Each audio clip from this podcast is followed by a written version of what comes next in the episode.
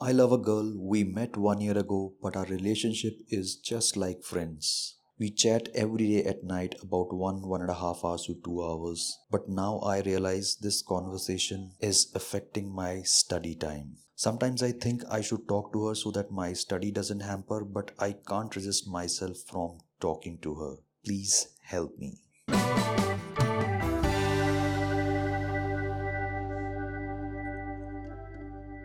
Okay, so my friend, I am guessing your age that you are somewhere around 23 4 years plus and minus. And I think I am happy that I hear this question from you because you are aware that you are talking to a girl for last one year and it is not leading to anywhere and more importantly you are concerned about your studies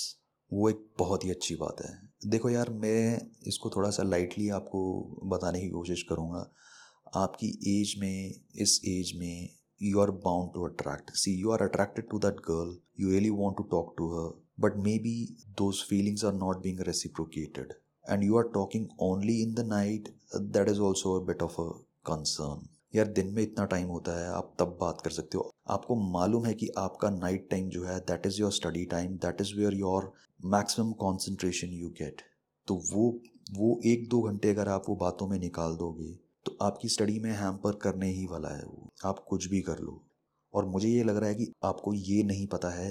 कि वो जो girl है, वो उस relationship को सिर्फ़ friendship में देख रही है उससे ज़्यादा देख रही है। देखो यार, अगर इस पूरी कहानी को चलते हुए ऐसे ही एक साल हो चुका है it is high time you ask her what this relationship is all about what are her feelings और थोड़ा खुल के बात करो, शर्माओ मत। जितना इस चीज़ को दबाते रहोगे, उतनी ही मन में कहानियाँ गढ़ते रहोगे खुद की, जिनका कोई कोई सब्सटेंशियल कोई ग्राउंड भी नहीं होगा। The first thing you need to do is you need to ask her and you have told in your question that you love her तो अभी मुझे ये नहीं पता है कि वो जो लड़की है, वो इस पूरी सिचुएशन को एज सिर्फ़ फ्रेंडशिप के तरीके से देख रही है और she is aware what your feelings are sometimes people are aware about other persons feeling but वो वेट करते रहते हैं यार कि वो सामने वाला इनिशिएटिव लेगा, सामने वाला बात को स्टार्ट करेगा। और ये मुझे लगता है ये इनिशिएटिव आपको ही लेना पड़ेगा because you are you seems to be little more self aware over here because आपको दिख रहा है कि वो आपकी स्टडीज़ में इम्पैक्ट कर रहा है,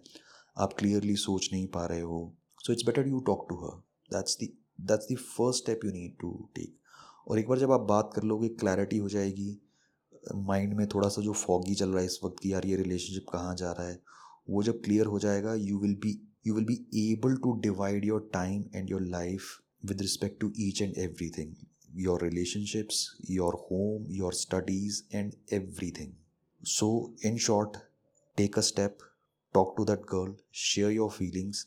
and know her feelings ताकि आपको भी मालूम चले यार कि सामने वाला कितना सीरियस है। अगर सामने वाला सीरियस ही नहीं है तो आप फालतू में टाइम ख़राब कर रहे हो और आपकी स्टडीज़ भी हैम्पर हो रही हैं right I hope you will be able to solve your problem and get a breakthrough cheers